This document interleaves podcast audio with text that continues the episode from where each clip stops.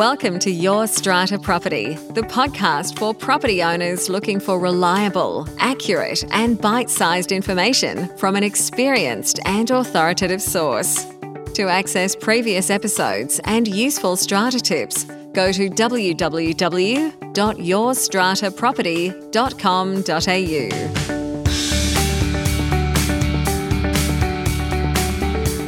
Hello and welcome. I am your podcast host, Amanda Farmer, and it is my job each week to help you demystify the legal complexities of apartment living. And that is what I am here this week to do with this solo episode.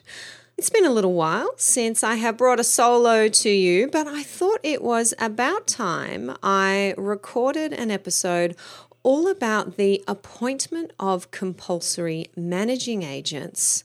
Strata managers with all the powers of the Owners Corporation and the committee, sometimes referred to as administrators. I have to say, Requests for advice about these kinds of appointments have been crossing my desk more and more often these days. I am wondering if it is a symptom of the unusual times that we are in at the moment. More people at home, perhaps, more people wondering what is going wrong with the management of their strata building. And it's not a topic that I have dived into in particular detail. Notwithstanding four years of podcast episodes, I know from time to time it is indeed referred to when I am chatting to experts on the show. So I'd like to put this episode together as a ready reference for you if you are thinking about making one of these applications, or if you are an owners corporation, a committee, or a strata manager defending one of these applications, then there should be some useful information here for you in this episode. Now, it is not easy to obtain an order from the tribunal for the appointment of a compulsory managing agent. It is known as a draconian step, one that is not taken lightly. It removes the democratic process established under our strata legislation, which allows people to have some say in the management of their strata scheme. It is a serious step removing that process. And that is why the tribunal is very careful when it comes to the exercise of this power. Today, I am going to share with you, in particular, the New South Wales law, being my area of expertise. What is the relevant part of our legislation when it comes to these applications? Who has standing to bring them? What needs to be proven for an application to be successful?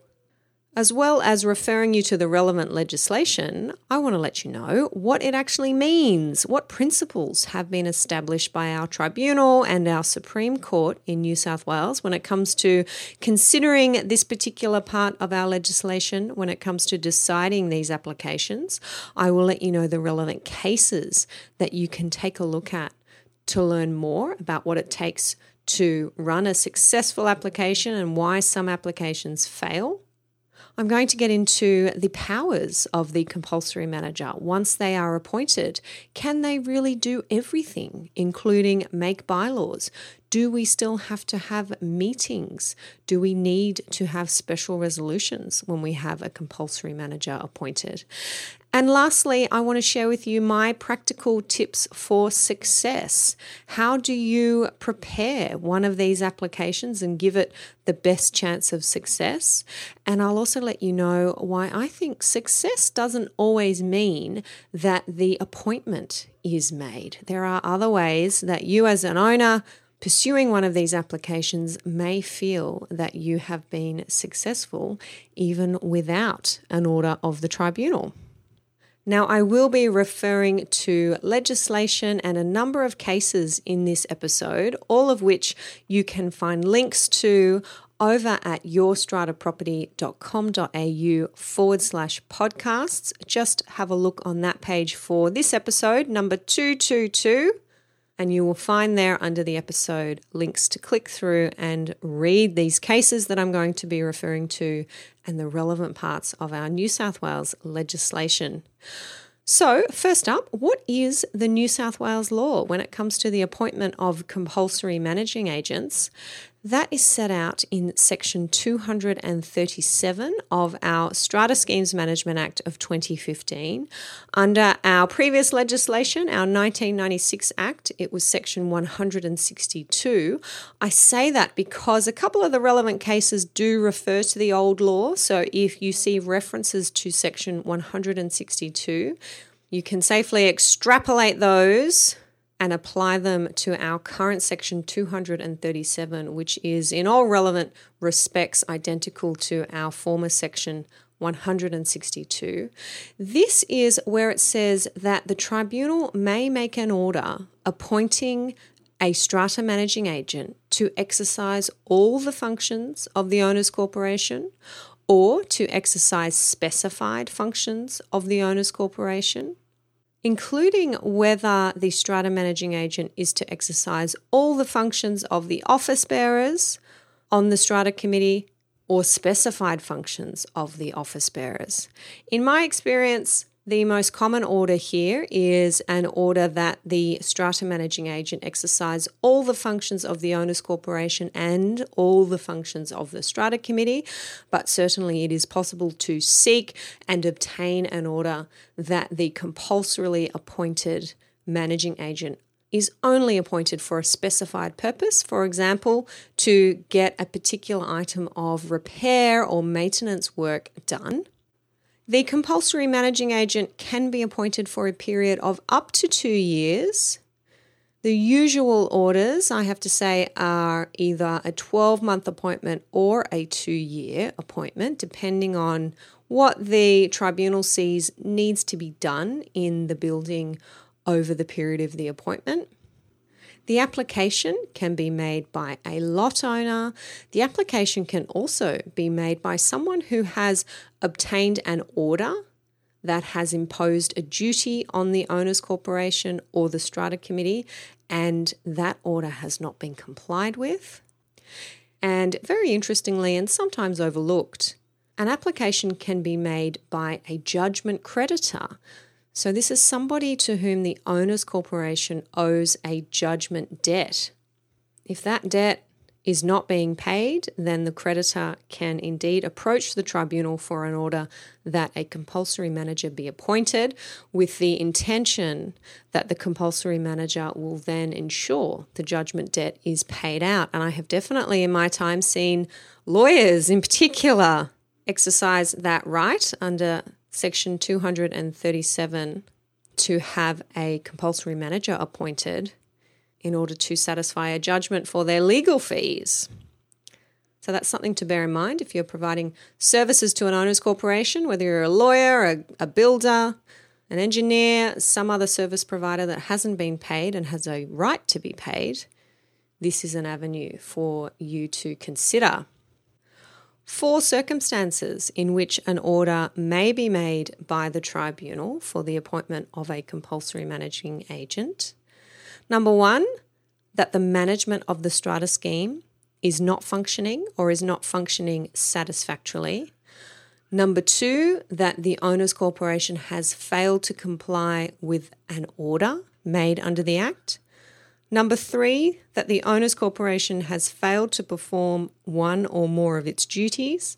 Or number four, that an owner's corporation owes a judgment debt.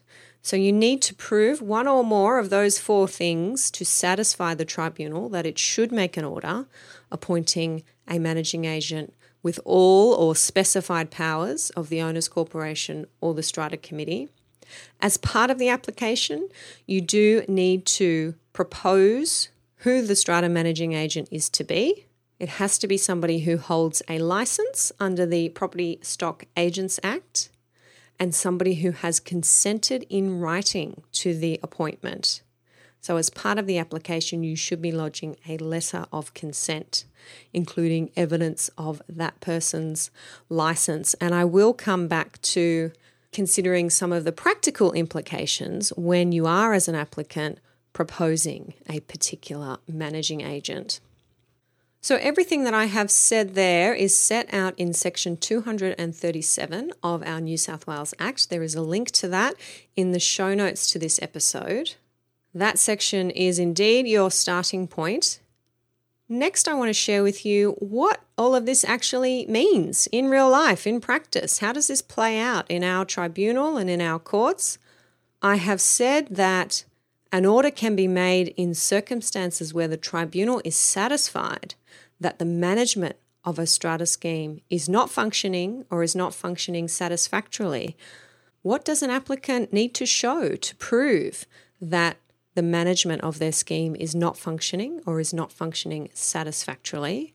Well, this has played out in a number of cases, probably the most helpful of which is the case of Bischoff and Sahade. It's a 2015 case from our New South Wales Civil and Administrative Tribunal Appeal Panel. There's a link to this one in the show notes. Being a 2015, July 2015 case, it was considering Section 162, the former version of current Section 237. And in this decision, the Tribunal Appeal Panel identified that our Act does not specify the particular matters that are to be considered in deciding whether the management structure of a strata scheme is not functioning or not functioning satisfactorily. Rather, it is for the tribunal, when considering a particular case, to look at the evidence that is before it and consider whether the conduct that is being complained about has an effect on the management structure of the strata scheme.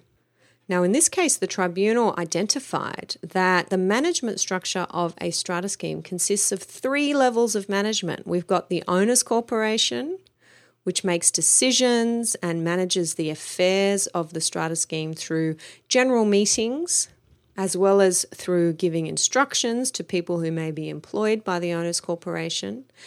Secondly, we have the strata committee, which also makes decisions in relation to those matters it has authority to make decisions about.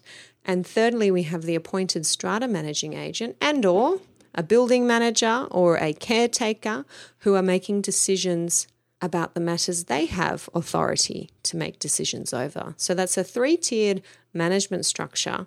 I bring that to your attention because if you are putting together an application for a compulsory appointment, particularly on the basis that the management of the scheme is not functioning or is not functioning satisfactorily, that you consider which level of management are you saying is not functioning satisfactorily? Is it the owners corporation? Is it the strata committee?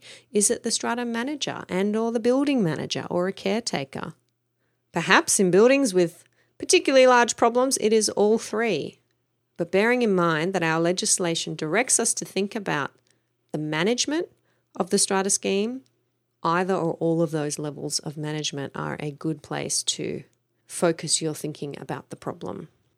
Now, in the Bischoff case, the tribunal did say that the manner in which owners, occupiers, or other people have dealings with each other, or the way that these people are conducting themselves when they're on the common property, or when they're within their own lots in the scheme, these are not generally matters that are relevant to determining the question of whether the management structure is functioning or is functioning properly.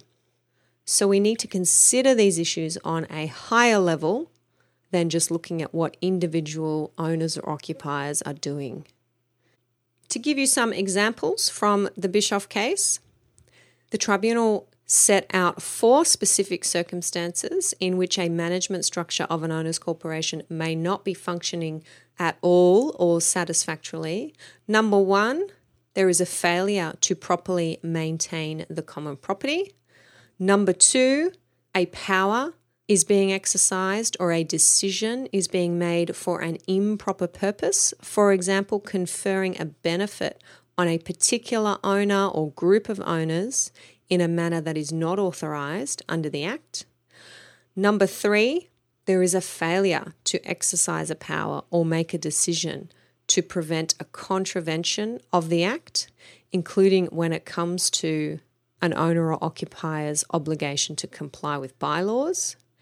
And number four, levies are being raised, legal action is being taken or defended on behalf of the owner's corporation in circumstances where such action is unnecessary or not in the interest of the owner's corporation or lot owners as a whole.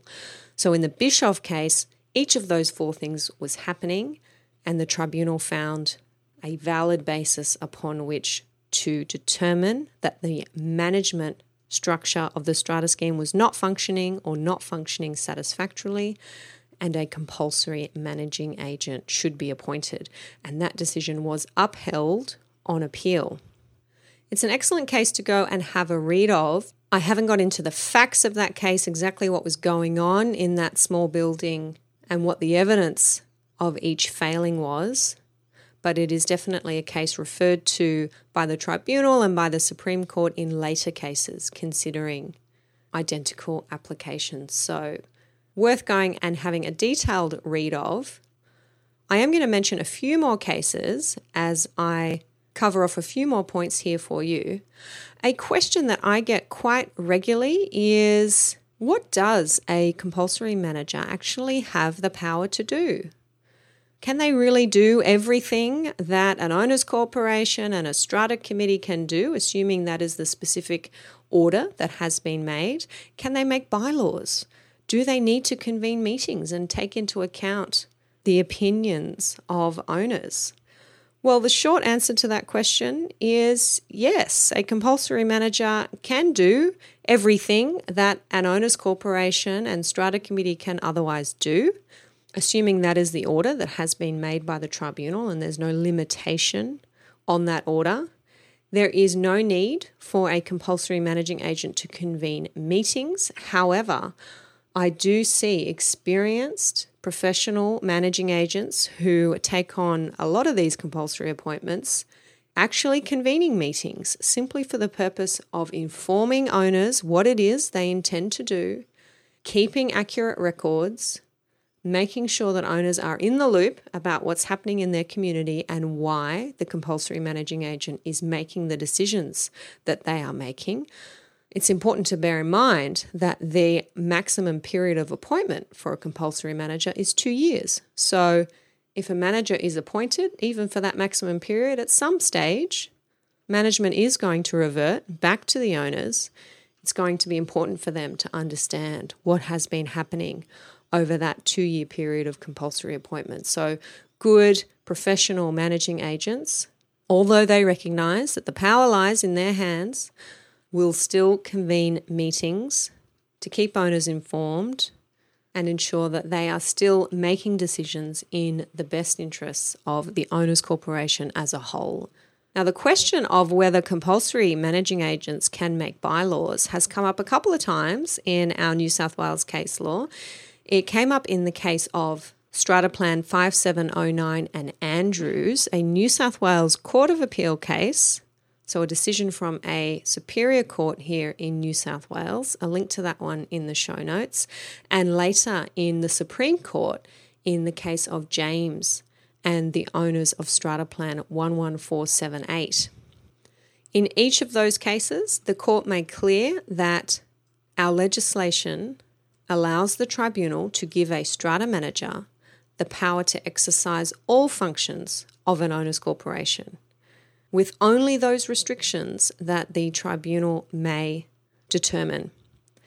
So, if a strata managing agent is given all the functions of an owner's corporation, well, one of those functions is to make bylaws. And the strata managing agent can make those bylaws without convening a meeting, without obtaining a special resolution.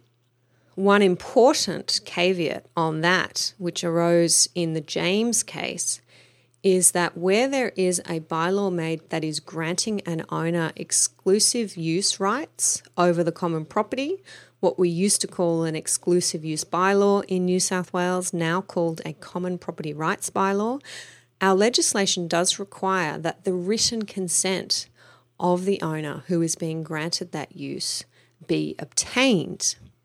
Now, in the James case, Ms. James said that the compulsory manager had made the bylaw, had registered the bylaw, and had actually himself signed the consent form consenting to the grant of exclusive use. The Supreme Court said that was a no no.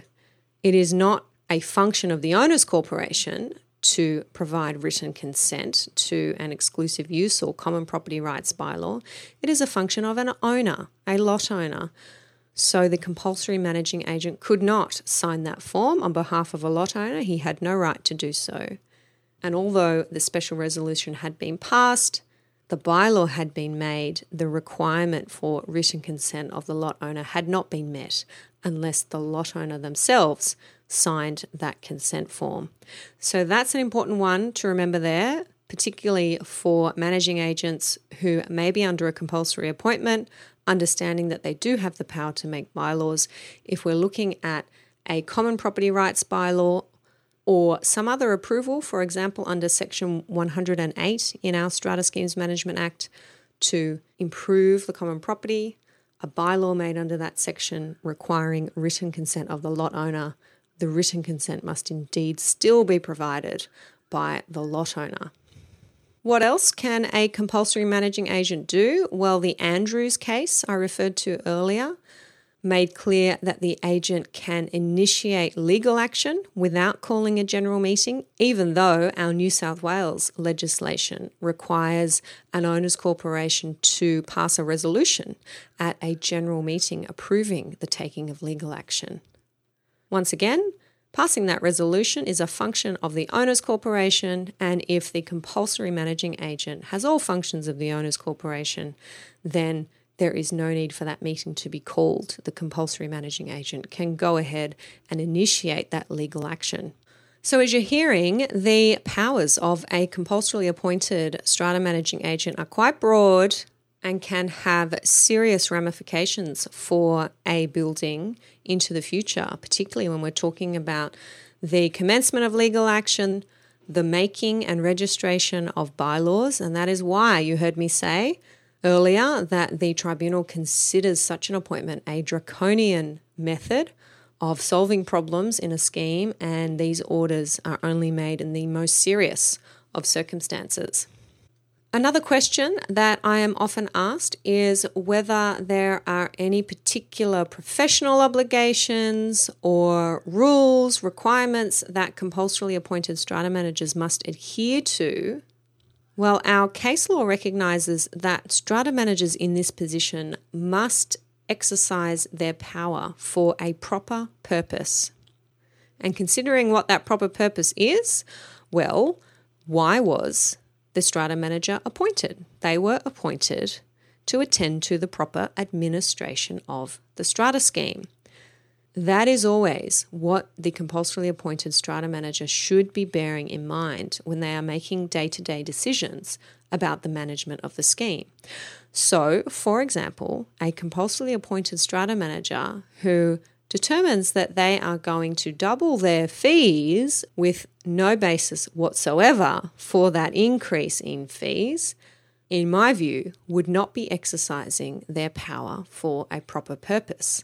They must always be considering whether they are acting for the benefit of the owner's corporation as a whole.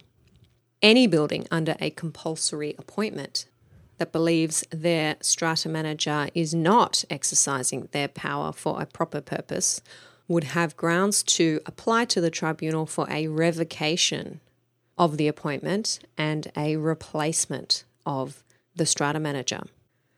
A couple more examples of situations where the tribunal may find that the management structure of a strata scheme is not functioning satisfactorily or at all Quite a recent case coming out of our New South Wales Tribunal is that of Unilodge Australia Pty Limited and the owners of Strata Plan 54026. A decision handed down at the end of April this year, 2020. In that case, the tribunal was satisfied that the refusal by the owners corporation to accept certain proxies and company nominee forms as valid at three separate general meetings amounted to an unwarranted denial of voting rights for lot owners, and the tribunal was satisfied that because general meetings were not being conducted properly, then the strata scheme was not functioning satisfactorily. In that case, the tribunal also found that there was a failure to repair common property and that this failure was serious and prolonged, being further evidence that the scheme was not functioning satisfactorily. As far as I'm aware, that Unilodge case is not a reported case, but I do have a copy of that, which I have uploaded to the Your Strata Property website, and the unique link to that one is in the show notes for this episode if you want to check it out. Finally, I want to wrap up with a few practical tips for you, things that I am advising clients when they come to me wanting to prosecute these applications or owners, corporations, and managers who are defending these applications. Nine times out of 10, I find that would be applicants are not ready, not at all ready to lodge these kinds of applications. They think they have all the evidence that they need to proceed with a successful application for a compulsory appointment. And my immediate advice is stop right there. We have some more work to do. These cases are won and lost on the evidence. Anyone who has ever been served with one of these applications or filed one themselves will know that it often comes with pages and pages, if not binders and binders, of material evidencing the dysfunction of the owner's corporation.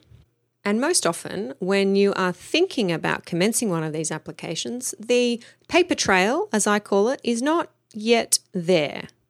You may have a feeling or be aware or have experienced some failures in your management structure. Perhaps some of the things I've been talking about the failure to repair common property, the favouring of certain lot owners over others, the failure to comply with meeting procedures. You may be well aware that all of these things are happening, but there is not yet a clear, detailed record of these things you need to be able to tell the tribunal in as easy to understand terms as possible what has been going on in your building. And usually, the best way to do that is to point to minutes of meetings and clear written correspondence that records the problems. So, often, my job as a lawyer assisting owners attempting to prove dysfunction is to start sending letters clearly itemizing what the problems are, requesting that these problems be addressed, either by way of proposing motions for general meetings or making specific demands in written correspondence. Those demands will either be met, resolved, agreed to, which is excellent, problem solved, or they will be ignored or responded to in some way that is inadequate and demonstrates the exact dysfunction that is being complained about. So, that process, while it can be frustrating because it takes a little bit more time, in my experience, helps to shore up an application for compulsory appointment. Do bear in mind that if the problem that you are complaining about can be solved by another method, for example, if you are complaining about the failure to repair and maintain common property, can that problem be solved by seeking a specific order from the tribunal for the repair and maintenance of common property? Do you really need an order appointing a managing agent with all powers of the owner's corporation? In my experience, unless you are complaining about a series of failures and some endemic dysfunction within your building, the tribunal is going to ask you why it is not appropriate for another less draconian, less serious measure to be taken, such as a specific order to repair and maintain a specified part of the common property. And it is a much easier task, in my experience, to get such an order. Our law in New South Wales being very clear, of course, that an owner's corporation must repair and maintain the common property. And then, if the owner's corporation does not comply with that order to do specific work, then there you have your clear grounds supporting a future application for the appointment of a compulsory manager. You'll remember I said back at the beginning of this episode when I was referring to Section 237 one of the circumstances in which an order may be made by the tribunal appointing a compulsory managing agent is if the owner's corporation has failed to comply with an order made under the Act. So, in some situations, it may be more appropriate, and indeed, you may have more success if you first seek the specific order requiring the owner's corporation to do something, and then when the owner's corporation fails to comply with that order, to then seek the order appointing the compulsory managing agent. So, in my view, that all falls under the heading of preparation, ensuring that you are indeed ready and armed for a successful application. The next practical tip that I have for you is that timing is everything. I am regularly telling clients that the tribunal is not all that interested in events that occurred years ago especially if those events may have already been aired and argued in earlier proceedings, and if there were no adverse findings made against the Owners Corporation, well, you can consider those issues done and dusted. There is no point raising them again in fresh proceedings for the appointment of a compulsory managing agent. The tribunal is going to be very concerned with what it is that is happening within the scheme at the time your application is heard. Is the management structure functioning or functioning satisfactorily at the time your application is heard? The more recent your evidence is, the more weight it is going to be given by the tribunal. So don't waste too much time, spend too much energy going back to what was happening in the building 10 years ago. If that is a problem that is still continuing today, then focus on what is happening today. Now, when it comes to nominating the strata manager that you want the tribunal to appoint as your compulsory manager, I have said that this person needs to be licensed and this person needs to provide their written consent to the appointment.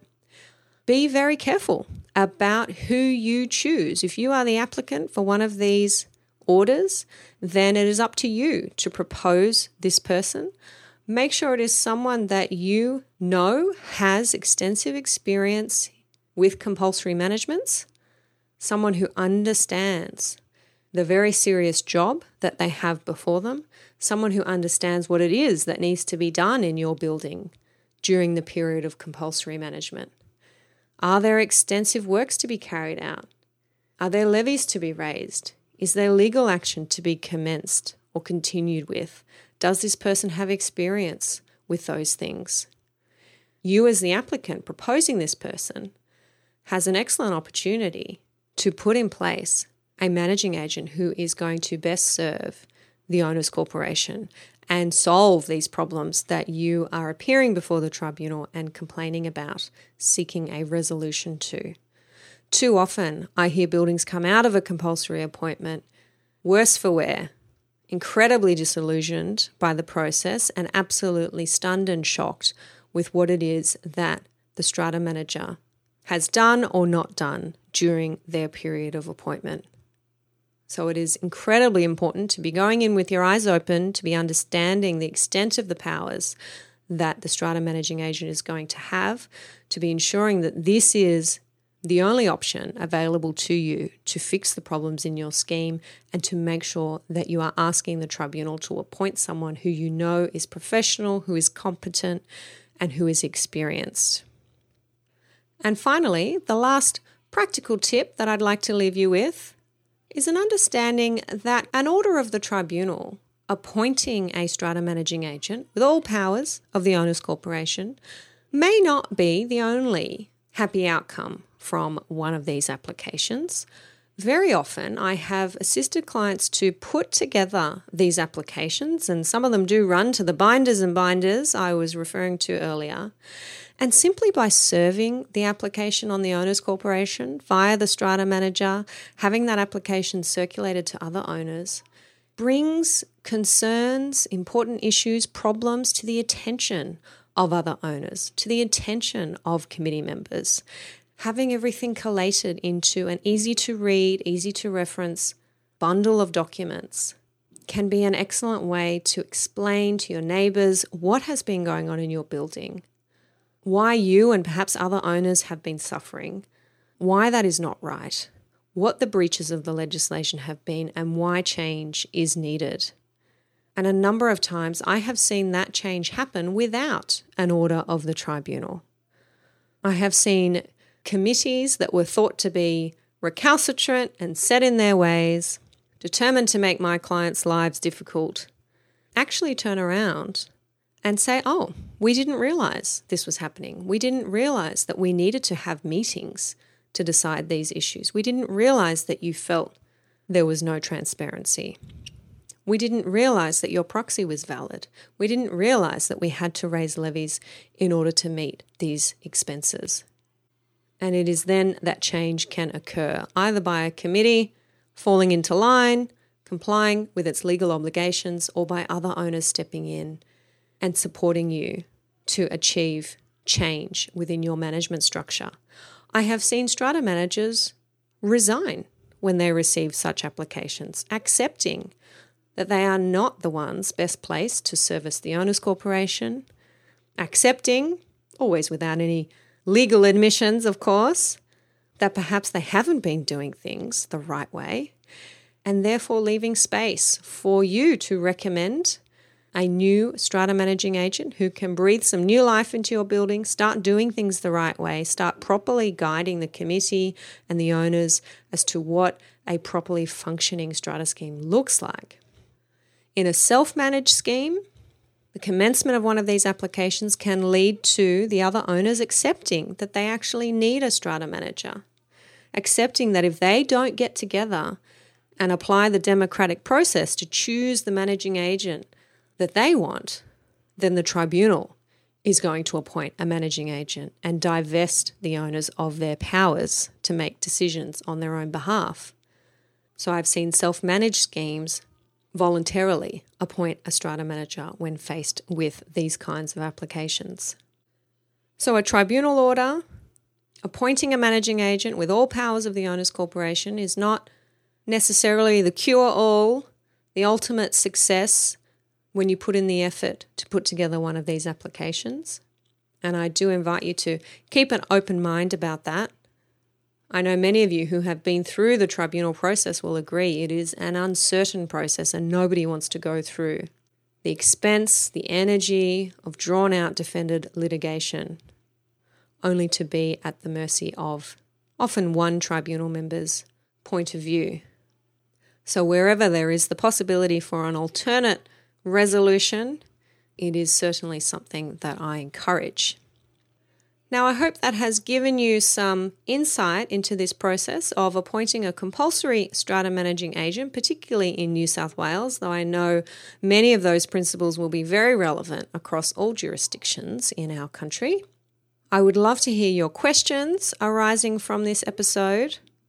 I have tried to keep it as high level as possible, but I know that some of you will want me to dig deeper, and I'm happy to do that in future episodes, whether solo or chatting with Rena Van Alst, our resident strata manager expert, about these issues.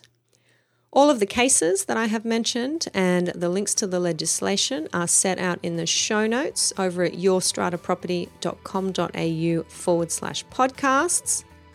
I'm looking forward to being back here with you next week. Until then, enjoy your weekend strata. Catch you next time. Thank you for listening to Your Strata Property, the podcast which consistently delivers to property owners reliable and accurate information about their strata property. You can access all the information below this episode via the show notes at www.yourstrataproperty.com.au. You can also ask questions in the comments section, which Amanda will answer in her upcoming episodes. How can Amanda help you today?